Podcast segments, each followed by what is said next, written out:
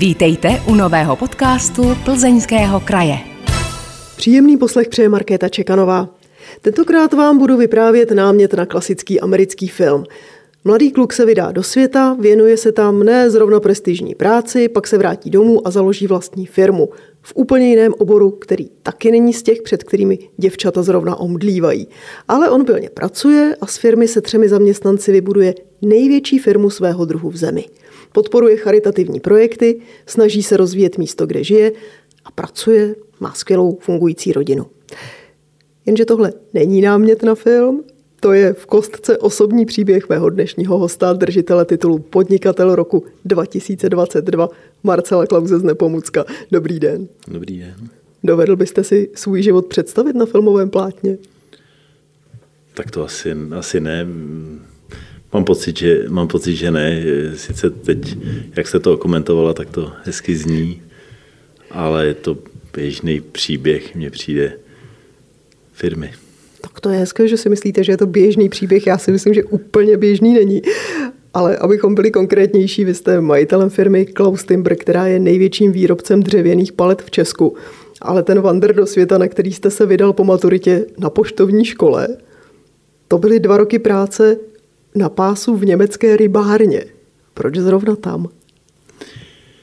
Tak samozřejmě dneska v kontextu roku 2023 je to, je to jako pravěk, to jako neuvěřitelná historie. V eh, té době to bylo dáno i tou dobou, prostě konce 90. let, mě bylo 18 a, a mě bylo v podstatě jedno, jakým směrem půjdu, akorát jsem věděl, že bych chtěl tady ještě stačit začít podnikat na konci 90. let a věděl jsem, že eh, bez základních, alespoň minimálních peněz nebo minimálního objemu peněz to nedám takže jsem chtěl prostě jít někam za prací, abych vydělal relativně rychle eh, slušné peníze. Takže jste si tam vydělal skutečně do začátku svého podnikání? Dá se to tak říct, ano. Eh, mně bylo jedno kam a schoda náhod, prostě kamarád přišel s inzerátem, že v Německu v rybárně přijímají lidi, tak jsme jeli na zkoušku, jestli nás vůbec vezmou. A měli jsme to štěstí, že nás oba vybrali a, a měli jsme možnost tam začít, takže to byl jako prima start. Kromě těch peněz, co vám ta zkušenost dala? Ty peníze byly samozřejmě fajn a velmi podstatné pro ten začátek, nicméně já jsem si ještě v tom začátku potřeboval a půjčil stejný objem od rodiny, od eh, našich, od mých rodičů a od, od eh, tetiček. Nicméně daleko cenější z té doby byla ta zkušenost. Ty peníze byly fajn, ale eh, ta rybárna byla neskutečná lekce. Mě bylo 18, já jsem měl to štěstí, že jsem nemusel na vojnu že jsem měl modrou knížku a měl jsem možnost místo vojny být dva roky v Německu, což byla opravdu jako vojna ze vším všudy, ale, ale za marky. A dalo mi to to, že ty Němci nebo, nebo zaměstnavatel mi v podstatě naučil, že všechno jde, jenom malí děti se musí nosit, takže e, tam prostě to byla neskutečná životní zkušenost, co se týče výkonnosti a, a, a práce a driveu. A, a prostě ještě v té době to bylo umocněn tím, že tam byl obrovský přetlak zájemců a nás si vybírali.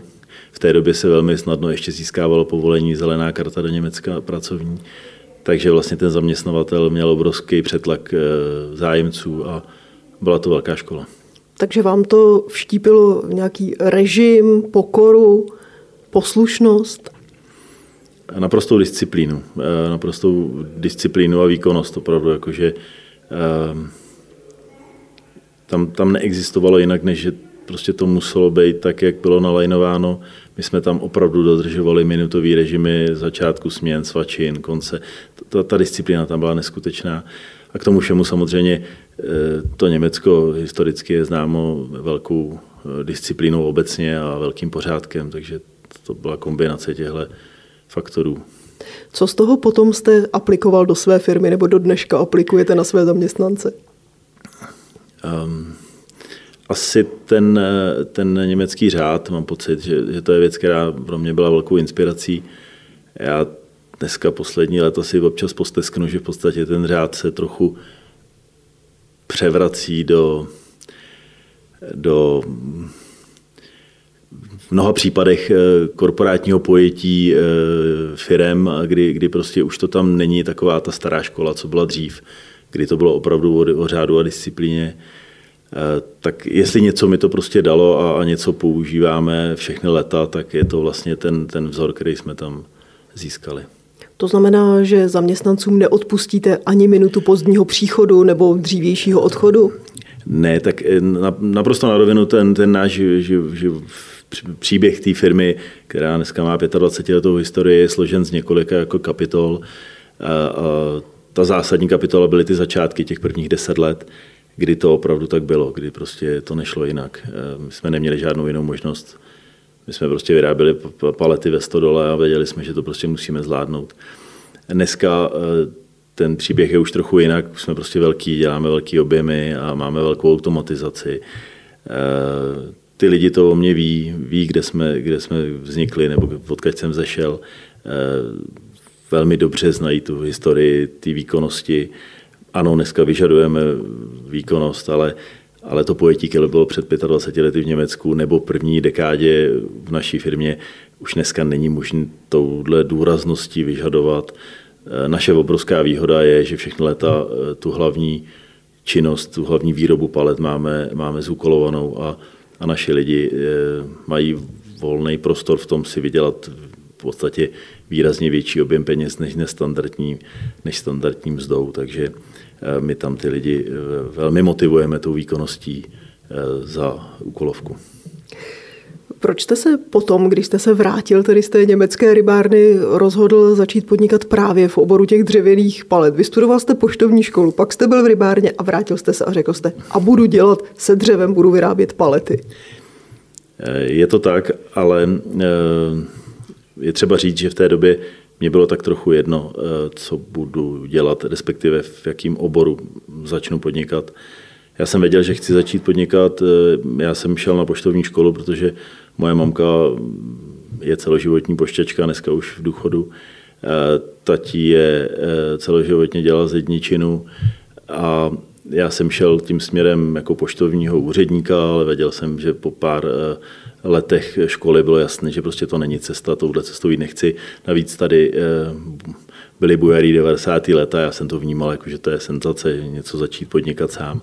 Nicméně po maturitě 96. jsem odešel na dva roky do Německa a a když jsem se vrátil, nebo ten přestup z toho Německa do toho podnikání byl takový, že jsem chtěl začít něco dělat a, a, a měl jsem známýho, který prostě řezal ve stodole prkínka e, do palet a dodávali do Německa, tak mi to přišlo senzační nápad, tak jsem prostě si pronajal stodolu, e, vzal tři kluky a e, samozřejmě jsem si koupil na leasing jednu pilu a druhou pilu. Už mi leasingovka neprofinancovala, protože jsem měl dva měsíce starý živnostenský list, tak mi to Streets Přeštic strýc přeštit svařil a prostě jsme dva měsíce svařovali hranulovací pilu, nastříkali na zeleno a tvářili jsme se, že to je originál z Chomutova.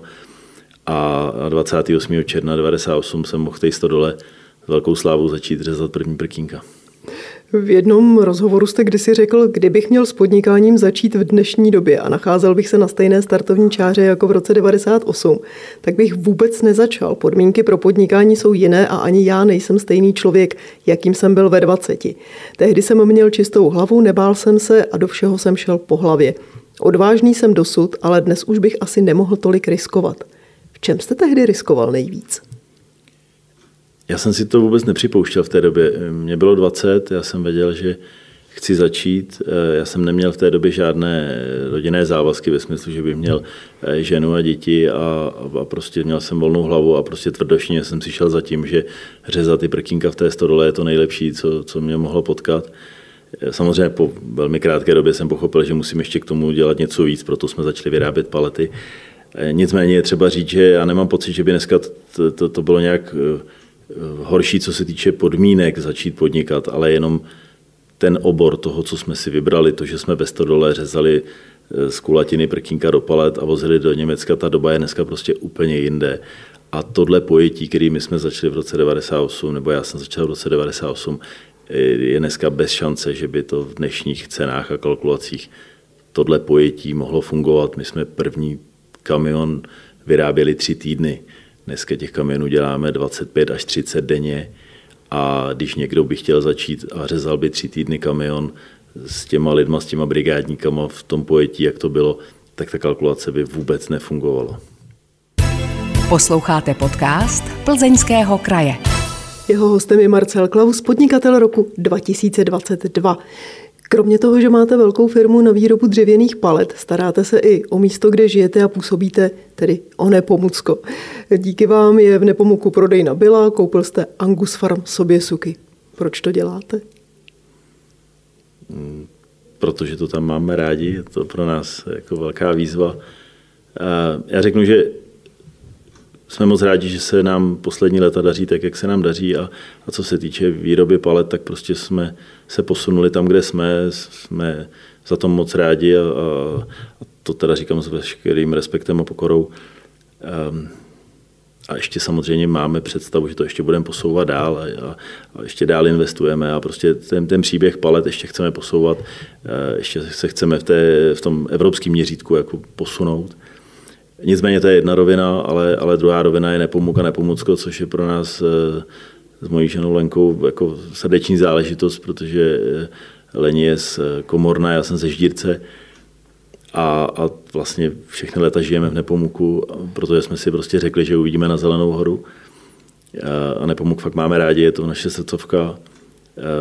Bohužel Nepomuk první dvě dekády nové éry to znamená devadesátky a, a to, ta další dekáda v mých očích nepomůgł trošku zaostal a, a prostě tím, že tam žijeme a, a naši lidi jsou tam a máme tam dneska dneska ve skupině něco jako 420 lidí, tak prostě nám to není jedno a, a proto děláme ty věci, jako že jsme si řekli, že tam chceme dostat bylu a, a že tam máme Unibrik a že, že tam máme ty věci navazující kolem.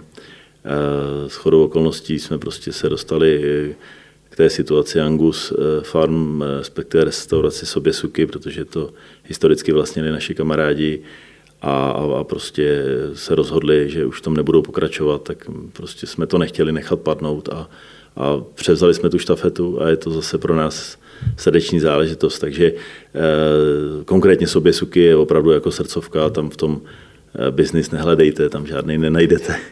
Ale, ale samozřejmě ty ostatní věci, jako je Byla nebo Unibrik, tak to jsou věci, které musí si biznisově žít svým životem a jsou to věci, které dávají smysl.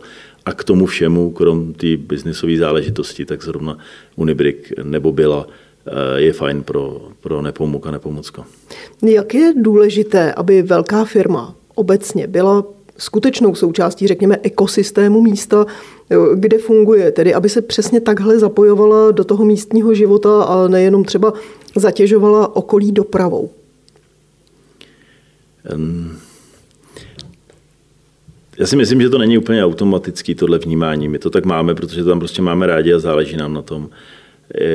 Na to asi žádný jako recept není, prostě buď to ty firmy to tak mají a, a není jim to jedno, nebo jim to jedno je, protože samozřejmě my ve chvíli, kdy tam eh, konkrétně v Nepomuku jsme postavili, skoloudovali, tak by nám samozřejmě to okolí jako mohlo být tak trochu jedno, ale my to tak nemáme, my prostě jsme tam doma a máme prostě s těma lidma, eh, chceme být eh, dobře naladění, my jsme na malom městě. Dobře, já se zeptám trošku jinak. Hmm? Co vám to přináší? Že takhle posouváte ten nepomuk a nepomucko i mimo rámec svého standardního biznisu. Dělá vám to dobré jméno, přináší vám to nové zaměstnance, stabilizuje to vaši pozici eh, v tom regionu, ať už jako pozici zaměstnavatele nebo vůči státní správě, samozprávě a podobně. Tak já věřím, že nám to přináší to, že eh, ty lidi, kteří jsou s náma tahnou tu káru s náma, celá ta skupina, těch několik set lidí, eh, že chtějí, chtějí být u nás a, a tím teda samozřejmě doufám, že máme příležitost ještě nasávat další šikovní lidi. Takže samozřejmě v tomhle to určitě přínos je, e, nicméně ještě jako nadřazen tomu je nějaký jako náš pocit, který z toho s Lenkou máme, kdy prostě nám to dělá jako radost, možná je to jako zvláštní, ale e, prostě je to tak, že nedá se všechno jako předávat na peníze, prostě jako dva řízky k obědu nesníte a, a prostě my si žijeme spokojeně, my jsme takhle, jak si žijeme spokojen a, a mohli bychom říct dobrý, tak to necháme být a, a prostě budeme takhle si spokojeně jako dožívat, ale nám prostě přijde, že ten Nepomuk je krásné malo město. Pro nás je to fakt jako srdcovka, možná pro někoho působíme, jako že jsme se úplně zbláznili, ale, ale nám to tak prostě přijde dobře. A, a to není jako kliše, my to tak fakt jako cítíme, že to tak fakt máme. A co je na tom hrozně fajn, že my tam v tom vidíme, že ano, zlí jazykové budou hledat negativa a to prostě vždycky najdete, když je v Nepomuku 3,5 tisíce obyvatel, spádově 5,5 tisíce v nějakém rádiusu třeba 10 kilometrů, tak samozřejmě zlý jazyky najdete, ale to je třeba prostě přejít a když se budete soustředit na ty pozitivní odezvy, tak já fakt jsem přesvědčený o tom, že to ty lidi jako vidí a že nám to vrací tou náklonností a tou ochotou a, a prostě, a ať jsou to úplně běžní sousedi nebo, nebo eh, lidé z Nepomuka, anebo je to místní samozpráva, prostě mm, ta ochota je tam a ta, ta, ta symbioza tam prostě je, funguje tam ta výměna, že my se snažíme to podpořit a oni nám zase naopak eh, to okolí nějak nekomplikuje život, díky bohu. Je tam i třeba taková ta úvaha, že pokud se bude v Nepomuku dobře žít, protože třeba zrovna tam bude dostatek obchodů, kde se dá slušně nakupovat, tak budete mít vy lepší, řekněme, portfolio zaměstnanců, Budou tam lidé zůstávat, nebudou se stěhovat pryč, budou tam znovu přicházet třeba ti jejichž prarodiče odešli do Plzně, tak se mladí vrátí a postaví si v Nepomuku a vy budete mít kvalifikovanou a kvalitní pracovní sílu a budou se tam rozvíjet i třeba další obory řemesla, které nemusí být úplně bezprostředně na vás navázané, ale pro ten život to bude fajn. Hmm. My to vnímáme, že to má jako dvě zásadní roviny, které jsou pro nás jako důležité. Jedna věc je, že eh, Nepomuk právě tím, jak první dvě dekády novodobí éry eh, zaspal, řeknu v mých očích, tak eh, velká část lidí eh, už historicky dojížděla za prací Plzeň a, a vlastně se to v těch devadesátkách úplně zásadě nezměnilo, takže velká část lidí tradičně je zvyklí jezdit směrem na Plzeň, ať, ať jsou to nezjezdice, Plzenec, ale převážně Plzeň. Takže to je, to je jedna věc, která nám přijde jako obrovská škoda. Ty lidi stráví prostě dvě hodiny na cestě, ráno tam, ráno odpoledne zpátky. Ale pravda je, že to tam takhle je zakořeněn, tak to je věc, kterou bychom rádi, rádi bychom tím lidem nabídli a nabízíme alternativu. A potom to má ještě jako druhou rovinu, a to je, to je spíš jako dlouhodobější, ale, ale prostě v mém okolí to sleduju eh, dneska eh, o generaci mladší, mladší eh, lidi z Nepomuka, můžu říct někteří i kamarádi, prostě, eh, který jsou o generaci mladší, tak eh, řeší, co vlastně dál.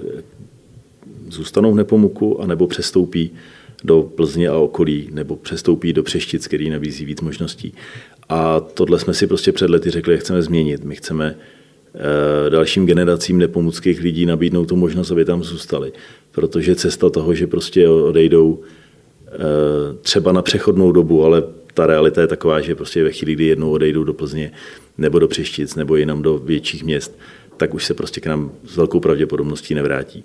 A tohle je věc, kterou chceme dlouhodobě jako změnit a chceme těm lidem dát možnost, aby tam mohli zůstat. Měl by mít eh, podnikatel snahu nebo dokonce bytostnou potřebu, aby byli jeho zaměstnanci ve firmě spokojení? Mně to přijde, že, to je, že by to měla být povinnost, nebo to, to je těžko vyjádřit, to se nedá říct povinností, tohle buď to tam prostě ten, ten, ten člověk nebo ta firma cítí, anebo necítí, prostě to, to, to nejde nařídit, ale uh, je to, je to zásadní faktor, ty lidi musí být v pohodě a když nejsou, tak je třeba o tom minimálně mluvit a zkusit se přijít na ten důvod proč, ale uh, myslet si, že je to jedno, že jsou to jenom lidi ve výrobě, je, je, je fatální chyba mnoha firm v okolí. Takže u vás zaměstnanci jsou spokojení? Já pevně věřím, že ano, a pokud ne, tak eh, oni mají jasně dan možnosti s kým to komunikovat, protože samozřejmě před lety, když nás bylo 50, tak všichni byli zvyklí chodit za mnou. Tu možnost dneska všichni mají a oni to ví, ale samozřejmě bohužel tím, jak jsme vyrostli, tak prostě nově příchozí lidi to prostě možná berou, jako že si to nemůžou dovolit, což je špatně a my se snažíme při všech možnost, možných příležitostech jim to, jim to zdůraznit, že můžou mě oslovit kdykoliv, ale naštěstí ty lidi, kteří jsou eh, v té hierarchii, řeknu pode mnou a, a ty jednotliví ředitelé, eh, asi hlavně v čele, co se týče těch lidských zdrojů, pod naší personální ředitelkou, tak to jsou všechno lidi, kteří jsou na svém místě a, a prostě jsou otevřeni a, a my chceme s těma lidma mluvit v případě, že se tam třeba dějou nějaké věci, které nejsou v pořádku. Posloucháte podcast Plzeňského kraje. S Marcelem Klausem, podnikatelem roku 2022 v Plzeňském kraji, si povídáme o podnikání a o soužití úspěšných firm s jejich okolím. Na začátku jsem zmínila i vaši rodinu, i vy jste se toho párkrát lehce dotknul. Máte dceru a syna. Mhm. Kdo z nich jednou vaši firmu převezme? No, to je těžká, to je těžká otázka. My máme s Lenkou ještě teda to štěstí, že, že tím, že jsme začali jako velmi brzo, tak eh, máme ještě asi snad spoustu času, že nás tohle úplně netrápí. My ještě máme chuť opravdu to tahnout s těma lidma, který máme kolem, protože protože eh, oni to tahnou s náma a my s nima už fakt jako dlouhý leta a chceme v tom pokračovat. Tím, že je nám 45, tak, tak ještě nás netrápí ta generační obměna. Nicméně ty děti na to musíte případně připravit a vychovat ne, k tomu. Ano, eh, to máte pravdu, ale i tohle se v podstatě nedá někam jako přetlačit, takže je to tak, že prostě buď to budou chtít, a nebo nebudou. Já bohužel znám spoustu případů a příběhů, kdy, kdy to bylo třeba tlačen silou a, a nedopadne to dobře. Je třeba říct, že druhá generace to má hrozně těžký, protože prostě eh, druhou generaci vždycky porovnávají s první a, a my v Čechách na to nejsme vyspělí, na ty, na ty generační posuny, takže eh, dneska je to více než 30 let novodobí éry a je tady spoustu příběhů a vlastně spoustu smutných příběhů, kdy ta mm, generační obměna neproběhla. Eh, pro nás je to tak, že když k tomu eh, eh, náš Adam nebo naše Vicky prostě budou a budou tím směrem mít, tak my je v tom podpoříme, ale je třeba říct, že je důležité, aby to pro tu skupinu bylo dobře a nebylo to silou, protože by se to ve, ve, ve zlém obrátilo. Takže máme varianty, samozřejmě počítáme s tím, že budou chtít jít jiným směrem a, a naši lidi to zvládnou dál a je důležité, aby to pro tu skupinu bylo dobře. Eh, náš Adam je orientovaný aktuálně jako velmi eh, mezinárodní politickou situací a baví ho jazyky a baví ho cestování a, a, a zajímá ho jakoby Evropský parlament a, a tyhle věci, takže si trochu myslím, že eh, jeho to bude tahnout tímto směrem, k tomu je trochu jako, že řeknu, umělecky založený ve smyslu, že rád zpívá, prostě má tak trochu jako jiný svět a je to vlastně fajn mně se to líbí, že to je takhle, že to takhle chce a, a vlastně proč ne, jestli bude chtít pomáhat eh, evropským směrem, jako přejeme mu to. Je to jeho, je to jeho rozhodnutí, tohle si musí rozhodnout sám, dnes je mu 17 a, a tohle nepřetlačíte. Naše Vicky, eh, její 15, eh, dneska je to tak, že studuje stejně jako Adam Bolovický gymnázium a mám pocit, že mm, to má ještě čas další třeba dva, tři roky rozhodnou, jestli, jestli tím směrem půjde, nebo třeba případně Adi si, si rozmyslí eh, ten směr. Máme ještě pořád čas, nechceme to tlačit silou, čas ukáže. Jaké životní hodnoty se svým dětem snažíte předat, ať už jako člověk nebo jako podnikatel? My se snažíme ehm, jim zdůrazňovat to, a oni to dneska ví, protože jsou prostě obě, eh, jak Vicky, tak Ady jsou velmi rozumní, tak, tak eh, to ví a vidí.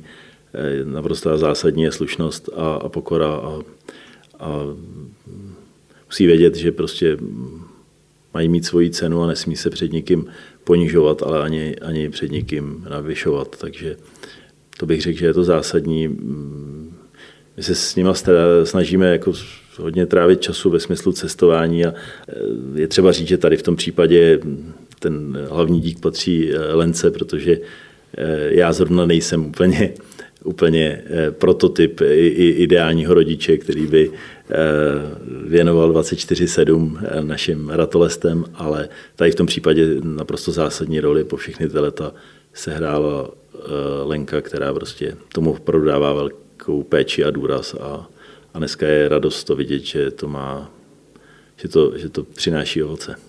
Vy se samozřejmě věnujete své firmě, i proto jste podnikatelem roku 2022 pro Plzeňský kraj, ale kromě toho má vaše firma i další prestižní ocenění, například certifikát AAA Premium společnosti Dun Bradstreet. Co takováhle ocenění firmě přinášejí? Jsou to lepší zakázky, otevřené dveře k jednáním?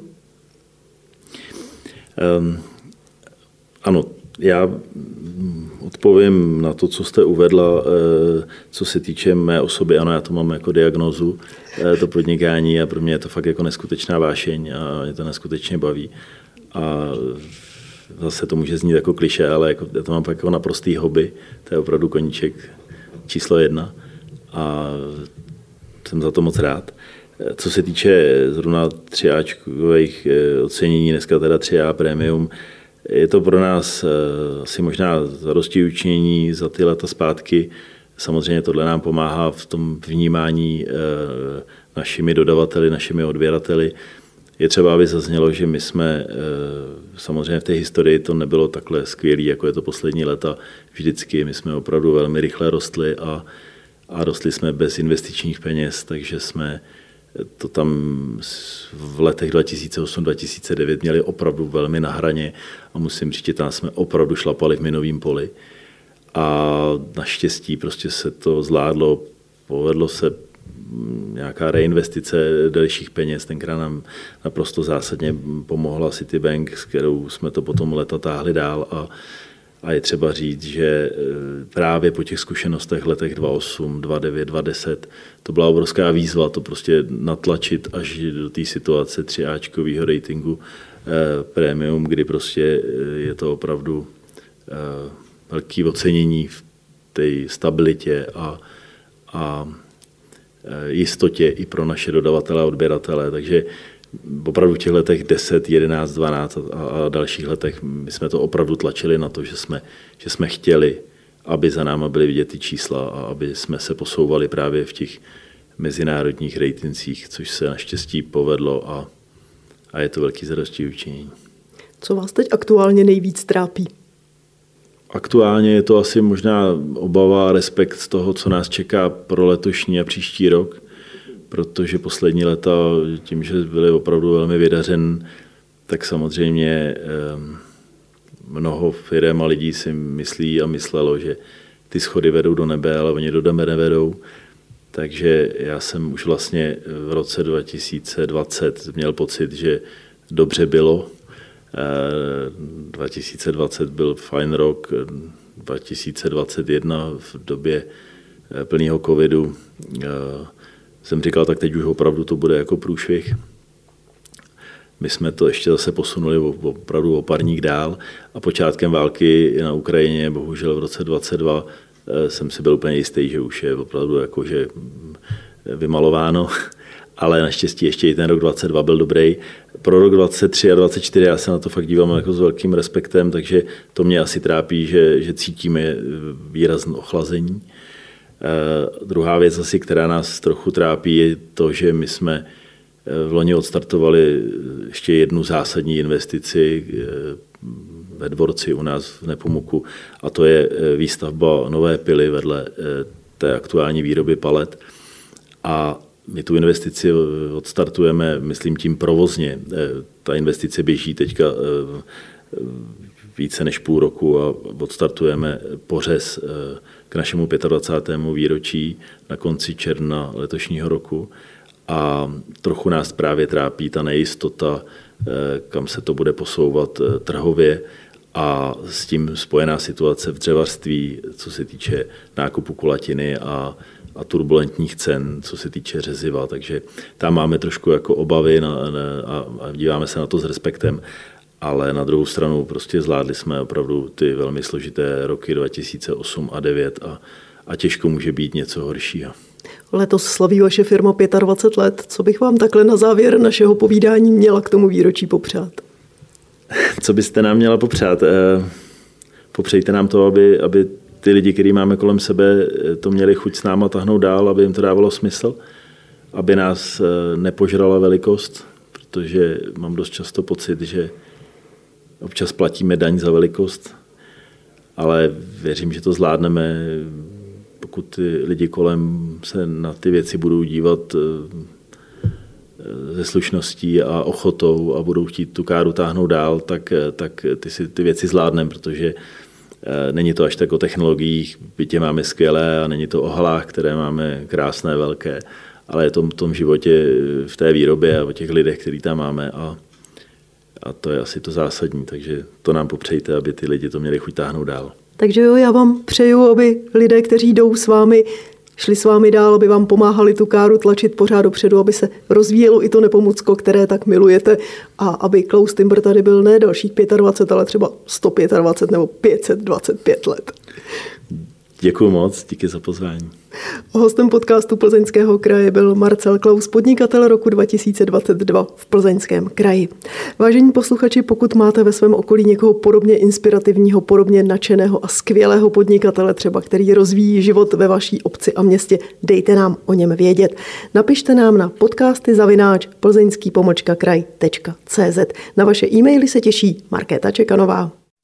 Díky za to, že jste poslouchali tento podcast. Připomínáme, že všechny podcasty Plzeňského kraje najdete také na stránkách Plzeňského kraje www.plzeňský-kraj.cz, na krajském Facebooku, YouTube nebo v Spotify, Apple podcastech a podcastech Google. Aby vám neutekly další díly, nezapomeňte nás sledovat nebo si přihlásit odběr, ať už nás sledujete nebo posloucháte kdekoliv. Těšíme se v příštím dílu naslyšenou.